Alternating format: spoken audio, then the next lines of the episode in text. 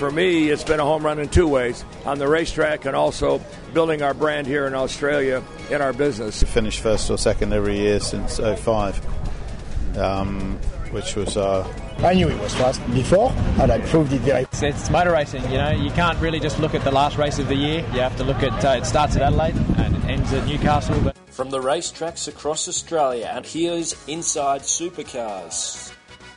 Welcome to Inside Supercars. Craig Revell and Tony Whitlock. Another fascinating post Darwin extravaganza. Two winners from completely different parts of the uh, motor racing spectrum, isn't it? And we have seen Scott McLaughlin extend his lead, but Erebus really show that they are a force to be reckoned with in 2018. And I think I, as much as I enjoyed David's win, what I really enjoyed was the development and speed of Anton De Pasquale. It was great to see this guy who, you know, when you people were talking at the beginning of the season about rookies and who's going to be the best rookie, and everyone had uh, Richie Stanaway as the uh, laydown misère.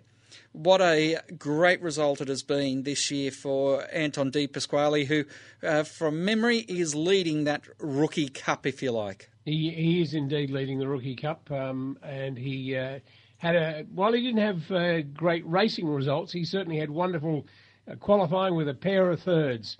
Um, just uh, fantastic work.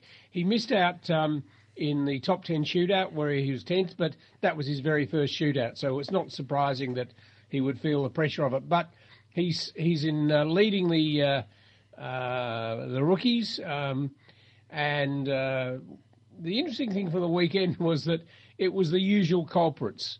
Um, the top five in the championship were all the people who featured, maybe not all of them on the uh, podium, but certainly they featured over the two days. And Scotty McLaughlin uh, didn't win a race, but he did enough. And of course, on Sunday, there was some controversy that, uh, gee, why wasn't Scotty shown a black flag for the oil uh, he was burning and the smoke he was pouring out the back? Well, while some team managers might be thinking that, he didn't get a black flag, so you know, take it as it is. And importantly, Jamie Whincup said, Tony, that uh, there was smoke, but he said he didn't feel any oil on the track. It wasn't as if it was causing a problem. Now, the in-car camera was certainly showing oil coming onto the uh, onto the visor there, but uh, if the driver directly behind is saying it had no effect on the racetrack, yeah. then the right decision's been made. Indeed, indeed.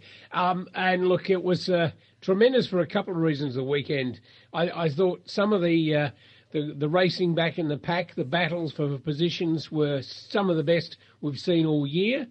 Um, there was a tremendous uh, uh job done by Dave Reynolds on the Sunday when uh, he came uh, from, I think it was fourth on the grid, and went round the outside in turn one and got the lead and kept it. Uh, just a tremendous job. And it was a make up for his Saturday race when he, in fact, locked a brake and lost what had been pole position. And he ended up being on the podium still with Shane Van Gisbergen getting past him in uh, an undercut. But it was really great racing, I felt. And what was good was we saw so many different strategies across that weekend play out to being um, at the end of the race all equitable in how they went about the race, but they didn't uh, necessarily uh, see the race made or break on where the pit stop was. Some people obviously uh, took opportunities at different time in the race, and certainly for Dave Reynolds on Sunday, they were running for a a safety car to try and have the best tyres at the end.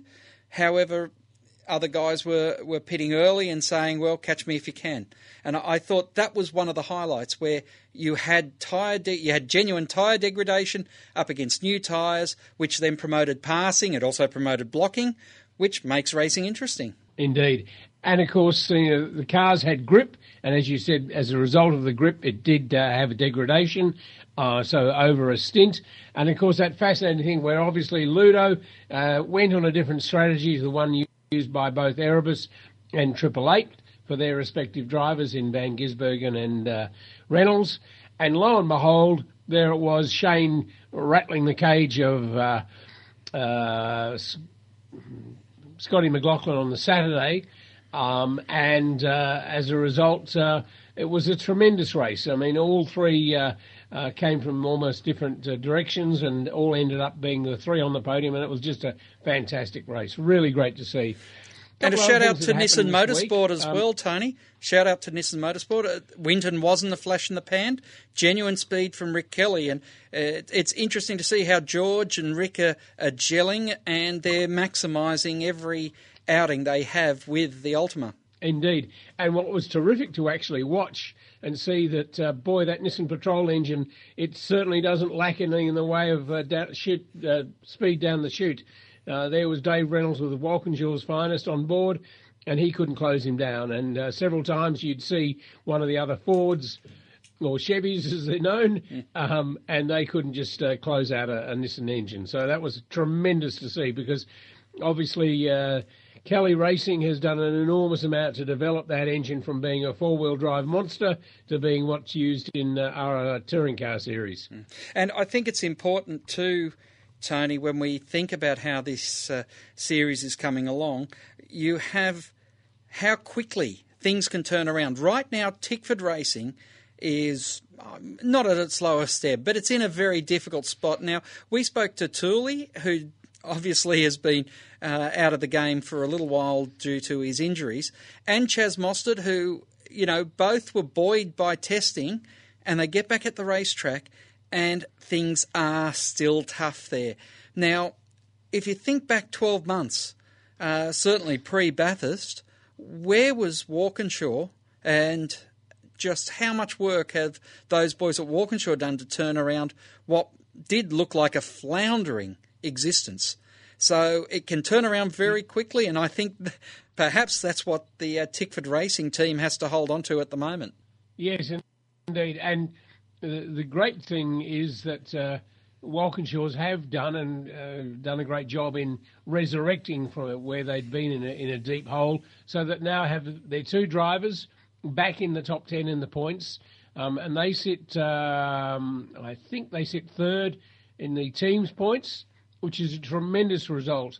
I mean, okay, there's a fair gap uh, to the Red Bull who only just sit behind uh, the DJR Penske organisation. But uh, as you say, they have done a tremendous job to resurrect their team. And uh, looking on the other side of the coin, you've got that situation, yes, where the uh, the four uh, Tickford racing cars are languishing. Um, I think a best resu- race and maybe a best qualifying result for the weekend was something like Chaz with a 12th or 13th place, which is uh, certainly not where they want to be. No, not at all. Uh, and one thing, going back to an earlier point you made, Tony, one thing that Shane Van Gisbergen was very happy to talk about was the fact that they didn't feel like they were having to skimp on tyres. They, he certainly felt that there was enough good quality tyres to really put on a show. And uh, there's been a, a, massive talk in the lead up to Hidden Valley about the lack of testing. We spoke about it on the show last week. And what's critical is if you can't test, you need to have the tyres to be able to make going out on the track worthwhile. And, and Shane was certainly in, in, indicating that this weekend it was the right balance of new tyres to length of time on the track and opportunities on the track. Yeah, not enough tyres though to help uh, Triple Eight uh, reclaim their season from qualifying point of view because they're still uh, way off the mark there um, with both Erebus and uh, uh, DJR Team Penske doing a fantastic job. Um, Fabian was not quite to the same sort of degree uh, in the uh, Scotty class, Scotty McLaughlin, but he's still putting it in the 10. Um, and uh, Triple Eight, I'm sure, will be uh, working hard with laptop um, analysing uh, what they need to do to get back there. But um, interesting uh, weekend. Um, had a couple of uh, near disasters, but uh, with their Carrera Cup up there. But um, James Moffat had a, a win in the series. Um, David Wall and Dale Wood had a coming together on the track, but overall, the uh, the racing was pretty good all weekend, and I'm pretty sure that most of the locals would have been very pleased to head out to Hidden Valley for it. Yes. One story that did break this week, Craig, was the uh, the paddle shift. So I don't know if you've caught up with that. the uh, story broke by Auto Action last week uh, that uh, supercars have been working on this for some time. There may be contracts signed. I uh, hope before next week's show we'll talk to Steve McDonald, who's an ex Gibson, ex HRT. Uh, he's been with Albon for many years, and I'll talk to him about the situation with them because they've done a fantastic job in the time that uh, Albins became the replacement for the Hollinger gearbox, uh, which was the original gearbox, of course, used in our series. Tony, uh, it's, is it's, one that's been mooted. It's interested where this has had its genesis too, Tony, because uh, you might remember the Sandman set up for the V6. Yes. And they set it up with the paddle Yep. shift. I think even before it had the V6 and it had the paddle shift. And I think really the genesis It for the paddle shift yep. has come from that Sandman concept car at Triple Eight. Um, and l- let's face it, uh, you buy a lot of cars now, certainly in the uh, in the uh, supercar market, and you get a paddle shift with it. Now, your Camaro and Mustang might still have. Uh, uh, well, it's six on the floor these days, isn't it? But uh, certainly, if you jump Yeah, into any Audi. Toyota, uh, any of those cars, like a Toyota Corolla has a paddle shift, a Renault has a paddle shift. Uh, it does have a uh, another little aspect to it. Of course, the in-car camera is not as exciting when you uh, don't get to see the driver grabbing for a gear. Yeah, indeed. Um, look, it's something that has been long uh, mooted for the category for at least 10 years, um, the idea of paddle shifts. Um, and there are a large number of people who are against it because it takes away one of those driver elements. It also takes away something that this is, that makes it unique in world motorsport because the drivers coming from overseas would have to get used to not only the stick shift but also the stick shift being on the wrong side for them in a lot of cases. So, uh, you know, paddle shift universally gets rid of one or two of the, the problems that the internationals had with our cars. You know, which way it goes, it's going to be fascinating to see. Um, if it has been silenced by supercars, um, then, uh, you know, if it's already a done deal, disappointing that there wasn't a public sort of discussion about it, but so be it. We'll wait and see what's going to transpire in that direction. Yeah, good job to Fogues for getting it out there. Yeah, indeed, indeed. And the importance again of having a weekly or fortnightly uh, automotive, uh, rather, a motor racing uh, newspaper. Yes, uh, it is uh, an interesting situation, the media at the moment, and uh, we're going to talk about that more in the in the weeks to come. The media landscape, uh, because Nathan Prendergast is going to join us on next week's show. He is currently the head of Supercars Media, and uh, we're going to get a great chance to speak to him about how the media package for supercars is being put together.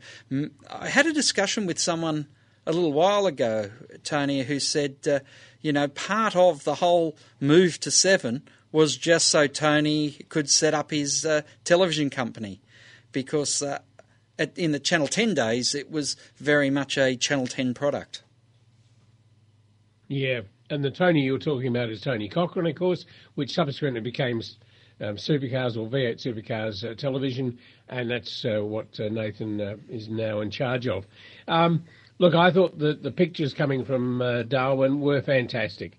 Um, it it uh, the racing was shown up to be terrific with plenty of dicing through the pack, and some of the best work I think uh, we've seen uh, this year or maybe even ever. But there are other aspects of the uh, coverage that you and I both know that could be improved. But and more on that next week. And on this week's Inside Supercars, Craig Revell and Tony Whitlock, we are fortunate to be joined by David Black. David Black, well known in the V8 supercar paddock and in many other paddocks around the world of motorsport because David is the man behind Racetech Seats, a name that has become synonymous with successful motor racing because the drivers sit in his seats.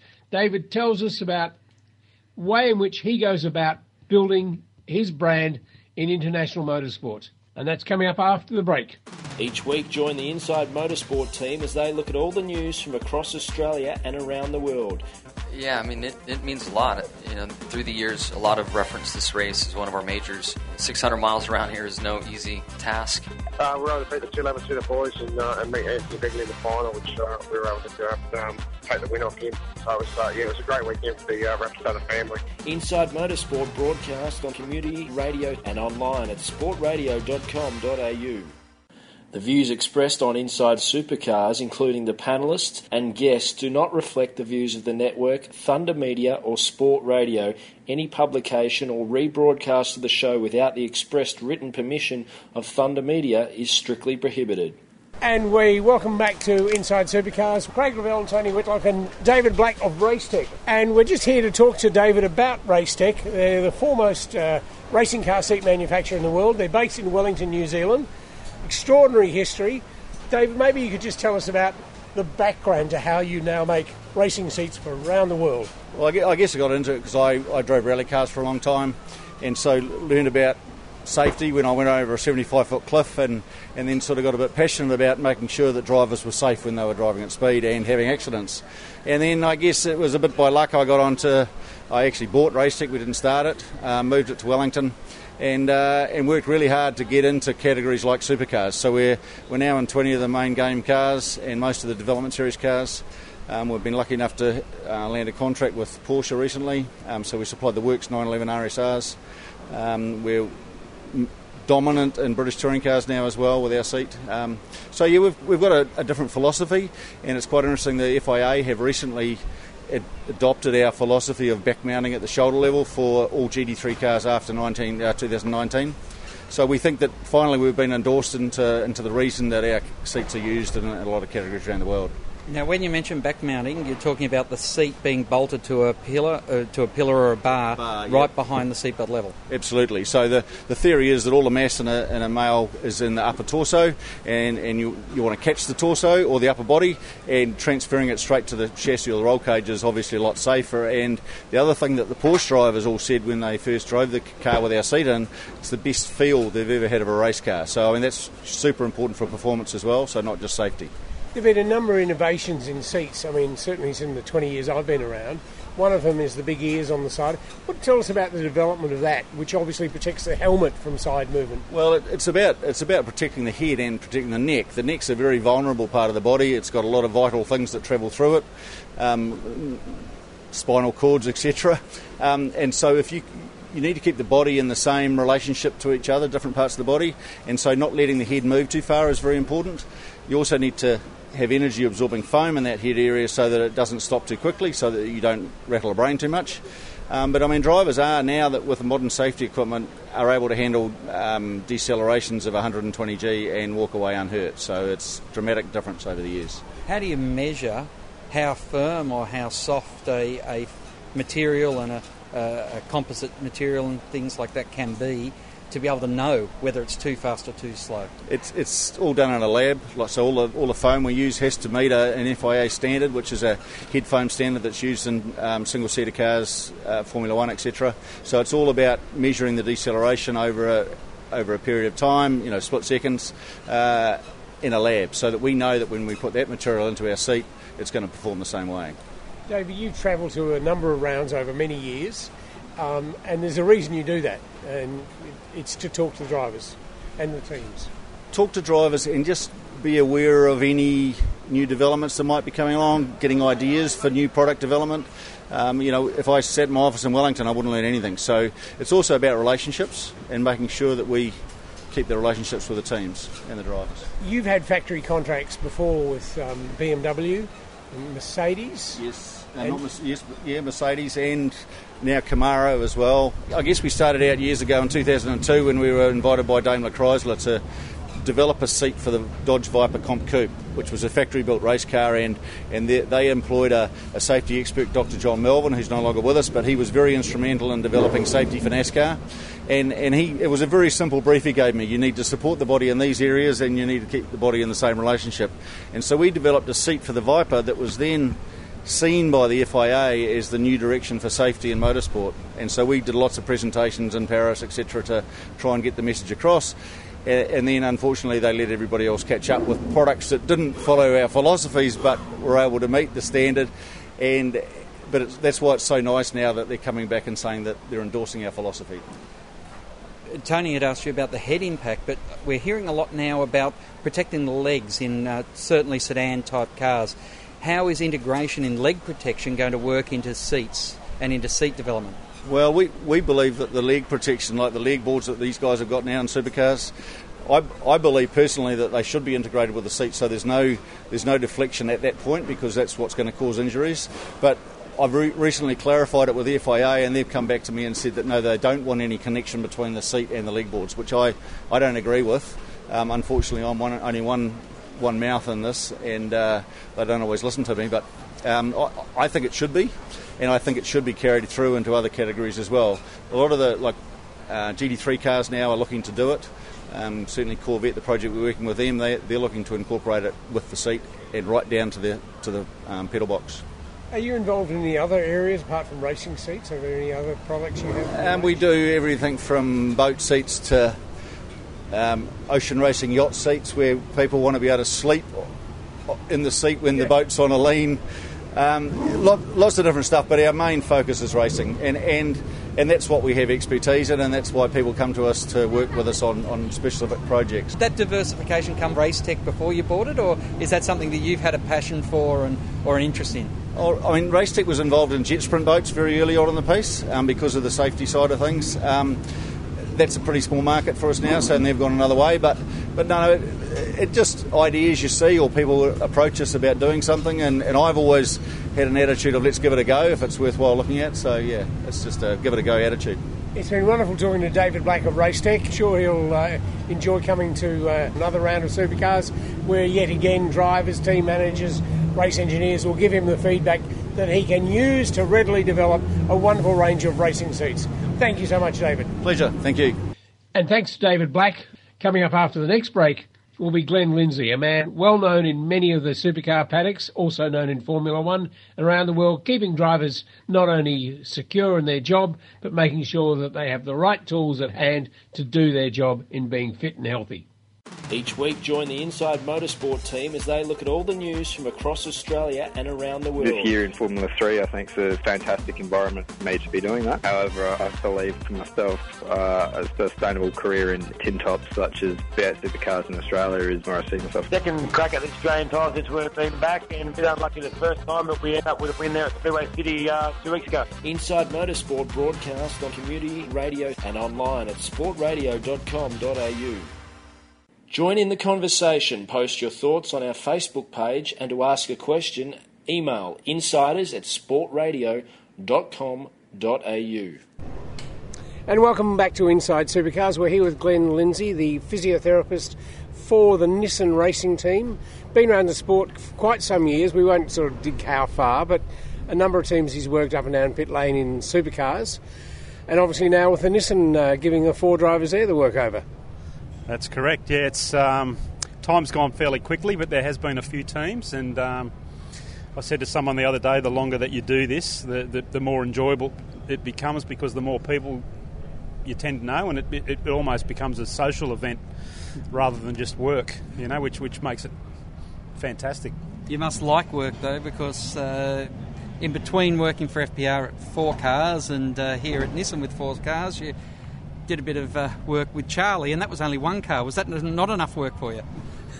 Well, you know that, that was that was a, a, a different season with, with, Charlie. Charlie's a you know a fantastic fella, and that was um, you know fantastic fun, and that was almost um, you know doing it because Charlie's a, a mate, you know, and um, and and you know his driver Lee's a fantastic guy as well. So that was that, yeah, it was definitely enjoyable working with Charlie, and you know now it's a bigger deal at Nissan, but you know this is equally enjoyable. Um, you know, fantastic group of people, great communication, great morale in the team. It's um, you know good things happening. So you've worked with uh, other sportsmen who actually sit down on the job. Um, but, and they weren't quite as handy. I mean, they were more handicapped than the current bunch of uh, drivers you have. These were disabled sportsmen. Yeah, I, I, I, worked with um, the British um, Paralympic swim team for a number of years, um, back in the late 90s and early 2000s and um, yeah, that was a, a, a fantastic experience. Um, know, I did the, the, Sydney Paralympic Games with them. At that stage, I was head physio with the with that particular team, and uh, that was a, probably a life changing experience for me. In that you know m- makes you realise. Um, you know how good we've we've all got it, and but even when things aren't as good as that they may seem, it, attitude makes a, great difference. And and for those those people, you know, the, the Paralympians, they say it's it's a it's a great victory just to get to the starting line, and what what these people have gone through in life. Um, the life lessons that they can teach us are phenomenal. You know, how so many, that changed my people involved in it. How many? Oh, it's a very large um, operation. It's I did it for the British team, so it's it's nationwide, and, and basically, um, you know, that that um, that movement has grown massively. I you know, don't quote me, but I think the earliest Paralympic Games was um, you know something like the, the, the early 1980s. But it's just gone on and on and on now, and there's a lot of money in um, disability sport, and um, you know there's been some, some great athletes come out of that, and the you know the Australian team is testimony to that. Um, yeah, that was a fantastic movement to be a part of, and um, you know, a, a, great highlight of my working life. That's for sure. My understanding, when I've spoken to people that have worked in that uh, that arena, is that mentally these people are incredible uh, because to them the sport is so the adversity in sport is so minuscule it's very easy for them to overcome those normal challenges that might set an able body athlete back. Oh, look, you know, I, have got some memories there that, that still blow my mind. You know, travelling with, with um, disability athletes, and you know, people talk about, for example, the, the, the, difficulties of you know flying from the UK to Australia. I still remember being on a, on a British Airways flight, and at the time, um, one of the top athletes um, in, in, Britain um, you know, I saw her making her way to the, the, the toilets on a, a 747, dragging herself down the aisle and into, you know, one of those toilet cubicles at the end of a 20 something hour flight and just you know the, the, the, little things that they have to, to, to put themselves through that we just take for granted just you know walking up and down the aisle of a 747 here's someone having to drag themselves you know up and down and into a you know a, probably pretty much filthy toilet cubicle and just getting on with it without a complaint and just doing it. And that's one of those things that they, they have to do just to get themselves to the starting line. Are there, are there any particular things? Um, I mean, obviously, you're looking after the bodies of these drivers, and you've got four drivers. Uh, one of whom's new to you this year, is it right? One new driver this year. Yep. Um, are there things in particular though, beyond just the physical side of it? Do you help them mentally at all? Yeah, look, a, a, big part of I think what, what we do and what anyone in a, in a team does is it's um, you know that that's psychological aspect of, of, performance, and part of my role is, um, as I see it, minimising the stresses that are, that are put on these drivers um, psychologically, and part of that, you know, everyone wants a piece of these sports stars at these big events, and you know they've got to go and do their, their corporate appearances and all the rest of it. They're pulled from pillar to post, so it's you know I, I see my role as as um, making their life as, as easy for themselves as possible in terms of keeping things stress free. You know, making sure that they've got something to eat, making sure they've got um, you know hydration fluids available. Um, you know, making sure their, their race suits where it should be, their helmet should be at the right time, so they don't have to think about these sort of things. But just, um, you know, just just life philosophies in general. Like Andre was a, a we had a great chat yesterday in that um, the adversities that he's been through with his career and how he thought he was pretty much out of this sport, and and um, you know the, the, the humility that that's given him, and and you know I saw a Facebook post of his this morning how he feels very privileged to be back in the sport, and that's a sign of, of things that he's gone through. You know, he, he realises that this is a great opportunity for himself. He hasn't been one of these people that's been a superstar their whole life, and you know, things get given to them, and people, you know, um, you know, milling around them, you know, patting them on the back, left, right, and centre. He's had to work for it, and he's had to make some tough decisions and have, have a good hard look at himself. And um, you know, now he realises the opportunities he's got, and I think that headspace he's in is going to serve him really well. Teams spend an awful lot of time. I mean, even rehearsing when they have problems like a, a, a diff broken or a tail shaft or you know those sort of things. They rehearse those things. Do you get a chance to get involved in the say the layout of the cockpit? Do you get a chance to have an input into that? Do you sit down with Scott Sinclair and say there's not enough air on the driver, there's not enough cool air, there's not enough water or something? Do you ever have that opportunity? Oh, look, yes and no. I, I certainly, um, in, in, this environment, you know, you, you, try and keep out of people fa- people's faces, like you, you know, your, your, Scots, your team managers, and your engineers, etc. They've got enough on their plate. You just try and put input in, give input where you can. And, and at appropriate times, you certainly don't march in there in engineering no, no, no, briefings, and um, but yeah, you, you, basically try and contribute wherever you, you, you, can, and that may not just be in, in um, what I do as a physio. It may be grabbing a broom and you know sweeping some um, stuff up in the garage because it's going to make the j- job easier for the mechanics, or or um, you know grabbing a fire extinguisher and overseeing them when they're you know putting um, some sort of fuel into and the car or whatever. Whilst you might have hands on more regularly, the drivers, you're there for the entire team, Absolutely. and that is quite a number of people, not just four.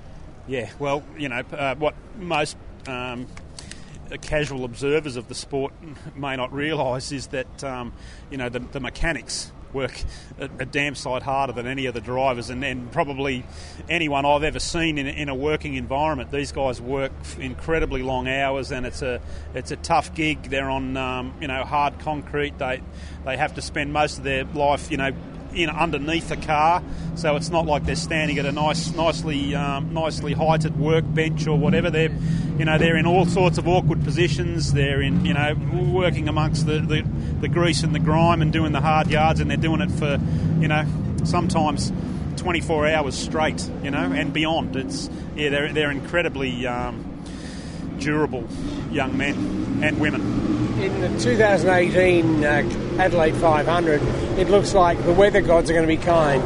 Kind to not everybody, including the drivers. Um, I remember vividly Steve Owen, and I was told by a doctor in the hospital on the day after that they'd never seen anybody. Realising, of course, this is the driest state in the driest continent, the doctors in this state in the major hospitals said they'd never seen somebody so close to cooking their kidneys. Now, you must be very conscious of the weather. This weekend looks like being very kind. Um, the preparation for you, does it change a lot when it's going to be ultra hot? No, I think it, in terms of um, driving a a V8 supercar, you, have got to realise that, that inside that cockpit can be um, unbearable for most normal human beings, even on a on a relatively cool day. So, you know, in-car temperatures of you know 50 degrees Celsius plus uh, are, are not uncommon you know, even if the ambient temperature may not be up near 30 degrees, it can still be incredibly hot. And if their cool suit stops working, you need to be prepared to, um, you know, try and get their, their body temp down as quickly as possible and make sure their, their fluid levels are right. So we have the, you know, the ice bars and the ice vests and the, the electrolyte ice blocks and, you know, um, electrolyte drinks and all sorts of things always ready to go. So yeah, you've got to be like like um, engineers and mechanics. We we got to be prepared from the human side of things constantly. Have you had any near, not fatalities of course, but near injuries with drivers and overheating? Absolutely. I mean, we had a, um, a photographer collapse in, in, uh, in the paddock yesterday from um, blood pooling in his legs. He'd been wandering around all over the, um, the, the, the racing precinct here taking photographs, and then he stopped and stood still momentarily, and it was quite hot, and he um, he collapsed right in front of me yesterday, and that's what happens with um, with race drivers when they they've been working hard in the car, in, in a seated position, and then they get out of the car and stand up. They get the blood pooling in the legs. The, um, they lose the blood to the brain, and, and down they go. It's it's that's what happens to me. It's now not un, it's not uncommon. Well, you know, perhaps the, the, odd drink or two might come into your equation, oh, Tony. But uh, but yeah, hopefully not not the drivers. But yeah, look, um, it, it, it's a tough, tougher sport than um, you know many people would realise. It's it's very hot and uh, a lot of muscular endurance involved, and you know that that work um, inside a, a hot um, cabin.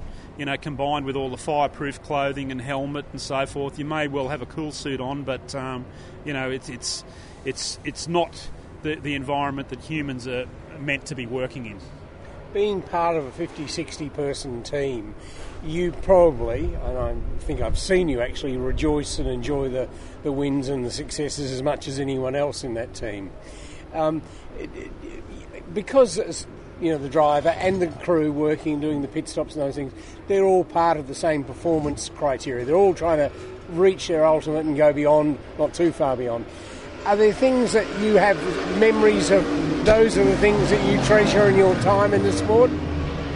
Wow, that's that for me. You know, I've got memories that um, are just incredible memories. You know, I've been fortunate enough to be with um, teams that have, you know, won Bathurst and, and won Formula One races, and um, you know, I've I've been in tears, absolute, you know, flowing tears, running down the pit lane towards the podium, just feeling overjoyed for, for the team and for the driver and and I think just understanding what people have been through for that victory. It's not just that one or two hour race or you know day long race at Bathurst. It's it's sometimes years of trying and years of, of heartache and failure and you know to overcome those things and, and to finally you know achieve that um, top step of the podium, or you know, even a second or a third or whatever. You know, it's it's an incredible feeling. So so you know, I feel incredibly privileged to be a part of that. Absolutely. I often talk about to young drivers about when they go to Bathurst, they need to learn about the whole spectrum of things. And as you say, it's years of lead up. It's not just you're not just training for this Bathurst. You're training for the one in two, three years time. One of the things I say is they have to learn how to put tomato sauce on a hot dog, and it's not literally or figuratively speaking. It's just a phrase because it sums up what you actually need to get right. Yes, and and you know, as Stephen Richards, you know, once said to me, you know, the, the Bathurst race doesn't even start until about lap 120. You know, so you know it's very easy to get excited when you you know you're leading into the first corner, or you you know you're still in the, the on the lead lap after you know 100 laps or whatever. It's just you know you've just got to concentrate on doing the job that you're supposed to be doing and getting your head down and not getting too carried away. Um, you know, Scott Scott Sinclair said to me recently. He gave me a quote about uh, an AFL coach. I'm not sure who it was who who said, you know, the, the, the bad days are never as bad as they seem. The good days are, are, are never as good as they seem. You've got to you've got to try and remain as level-headed as possible and just concentrate on your job. And if the good things happen, they happen. And when they happen, you know, which is all too rare, it's um, you know, an incredibly uh, amazing feeling. You know, it's it's awesome. How much has a, a physio's and a sports scientist's role changed in sport from when you entered the profession to now? Well, you know, back in the, the, my earlier days, particularly I came out of um, Formula One into V8 supercars, and you know, back in those days, you know, I, I suspect there was a couple of drivers there who'd um, you know put out the cigarette before they wander into the garage, or you know, down a couple of meat pies or whatever. These days, gee, you know, the, the stuff they're doing is um, out of this world. You know, DNA testing to, to see which, you know, um, nutritional strategy is most effective for them. And, you know, it's, it's just. Does that actually work? Well, you know, anecdotally, from, from what some of the drivers are saying, yes.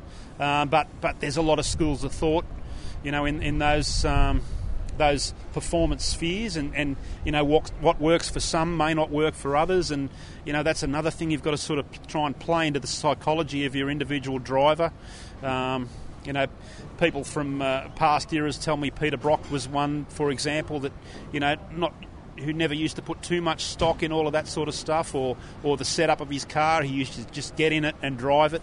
And, you know, that, um, that, that psychology of just, hey, I'm going to do this regardless of what I've eaten or how well I've slept or whatever. You know, I, I, think there's a lot in that as well. So you can you can play it both ways. You know, so you've got to try and find what works for you.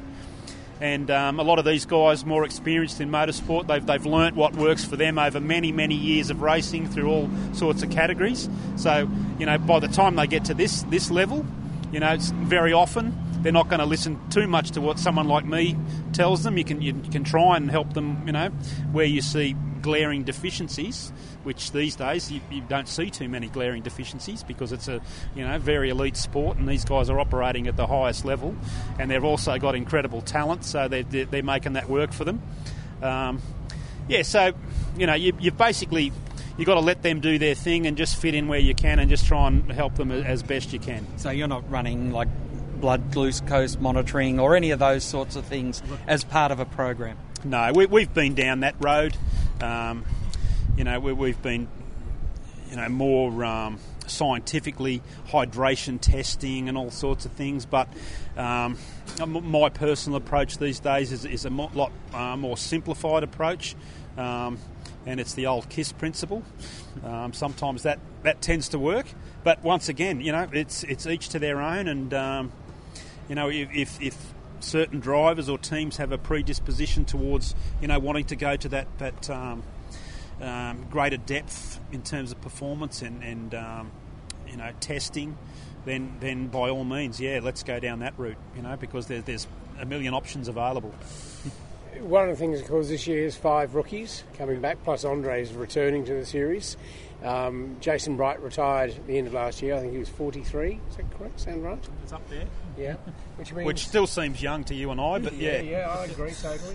um, but the great thing is, of course, we're seeing that the age come down, and, and from when I started in the sport, when there were a lot of owner drivers there, they, they that doesn't happen anymore. No. You know, well, um, these these young guys coming through, that you know, they're, they're a lot of young drivers want to get into this series because it is the you know the pinnacle of, of Australian motorsport um, nationally anyway, um, and you know there's a, there's a lot of young drivers to choose from. So so to get into this sport, you, you know you've got to be the best of the best, and um, you've got to prove yourself to be to be not only quick but also um, you know marketable and, and, and, and be a good team player and you know all, all these other aspects of the sport that are not just about on track performance about it's what you can offer your sponsors and you know so many other facets and that's you know that's yeah. why a lot of these young drivers are handsome and great personalities and all all these other things. And, yeah.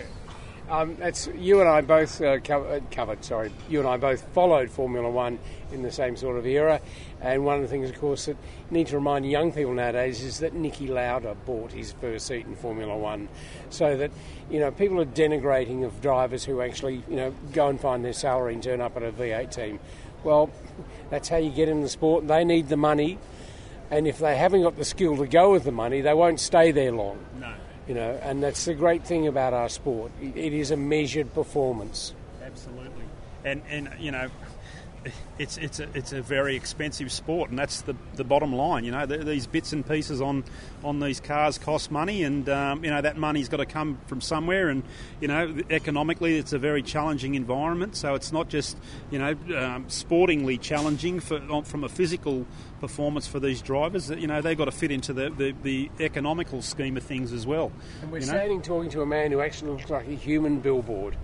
He's got more logos on him than most people have cut lunches in a week. But um, that's the, what the sport is.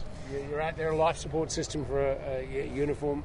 Um, Glenn Lindsay, Glenn Lindsay. Well, the big difference there, Tony, is that you, you won't see too many photographs or uh, you know video footage of me as opposed to these young handsome drivers. You know, I, have probably got more space on me for advertising, but uh, you know. oh, uh, we know you're most of Captain Invisible. yes, indeed. It's been wonderful having you on Inside Supercars, learning a little bit more of what goes on inside supercars and the teams that run in it. Thank you very much, Glenn. Thank you. Thank you, Tony. Thanks to Glenn Lindsay, and after the break, we'll have our final thoughts on this week's Inside Supercars. Each week, join the Inside Motorsport team as they look at all the news from across Australia and around the world. And, you know, every, every year I see Jackie Stewart at Grand Prix, and I just remind myself of, of his part in, in starting the, the, path to safer cars. Dissecting the sport with interviews, news, and opinion. Jack Brabham certainly left his mark not only on Australian motorsport but motorsport all around the world. Inside Motorsport broadcast on community radio and online at sportradio.com.au. Join in the conversation. Post your thoughts on our Sport Radio Facebook page. Welcome back to Inside Supercars. Craig Revell and Tony Whitlock. We should have a chat, uh, Craig, uh, about pit stops. Um, one of your favourite races in the weekend uh, was the Le Mans. Um, it was a fairly inevitable win, I believe, for Toyota. They've spent a long time and a lot of money to get there, but there's a big change this year in pit stops. And pit stops are a fascinating thing because World Motorsports had to look to pit stops to actually sometimes arrive at a conclusion as to a race because mm. the cars don't break down It's only crashes that usually uh, end the uh, weekend for a for a driver or a crew. Um, but pit stops is a very important part of the whole equation now. Yeah, and they've changed quite a bit, uh, even over my time in motorsport. Uh, in the early 90s, I was working in America, and uh, there was no speed limit on pit lane, and my job was to stand in the middle of pit lane with a board in my hand and uh, hope to Jesus that uh, the car pulled up in front of me without hitting me, and uh, also that the other cars in and around me didn't mow me down whilst I was blocking their entry to pit lane. And I can tell you at Phoenix one time, I actually uh, by uh, our driver was behind the driver in the bay in front, and I hung my board out there and just stayed on the corner of my pit bay, which impeded the uh, guy trying to get into his. And his crew came over and told me that the next time that happens, he would be uh, not stopping for me. And uh, I took that quite seriously because that is what used to happen back then. But they were coming down pit lane at full speed, and they were taking off and leaving pit lane at full speed. That uh, makes for a, a very interesting situation when you're standing out there with a board in your hand. But what fascinated me with Le Mans, which, uh, of course, congratulations to Matty Campbell. He took out the uh, GTM victory at Le Mans and uh, a great result there. And you could uh, conceivably say an Australians this year have won Le Mans, Monaco, and also the Indy 500, Indy the first yeah. time in uh, our history. Of course, uh, it might not have been an outright win at Le Mans, but if you get through the 24 hours and are a class winner, you deserve the title of Le Mans winner every bit as much as uh, anyone else who's ever done it before. But this year they changed the pit stop regulations, and uh, in Australia, the pit stop regulations are you come in at a speed, you stop, you can fuel and change the tyres simultaneously, and the drivers if need be, and uh, you do it as quickly as possible and get back out again. Now, in prototype racing or Le Mans previously to this year, it was always a case that you could bring the car in, you would either fuel the car or you would change the tyres, but you couldn't do both simultaneously.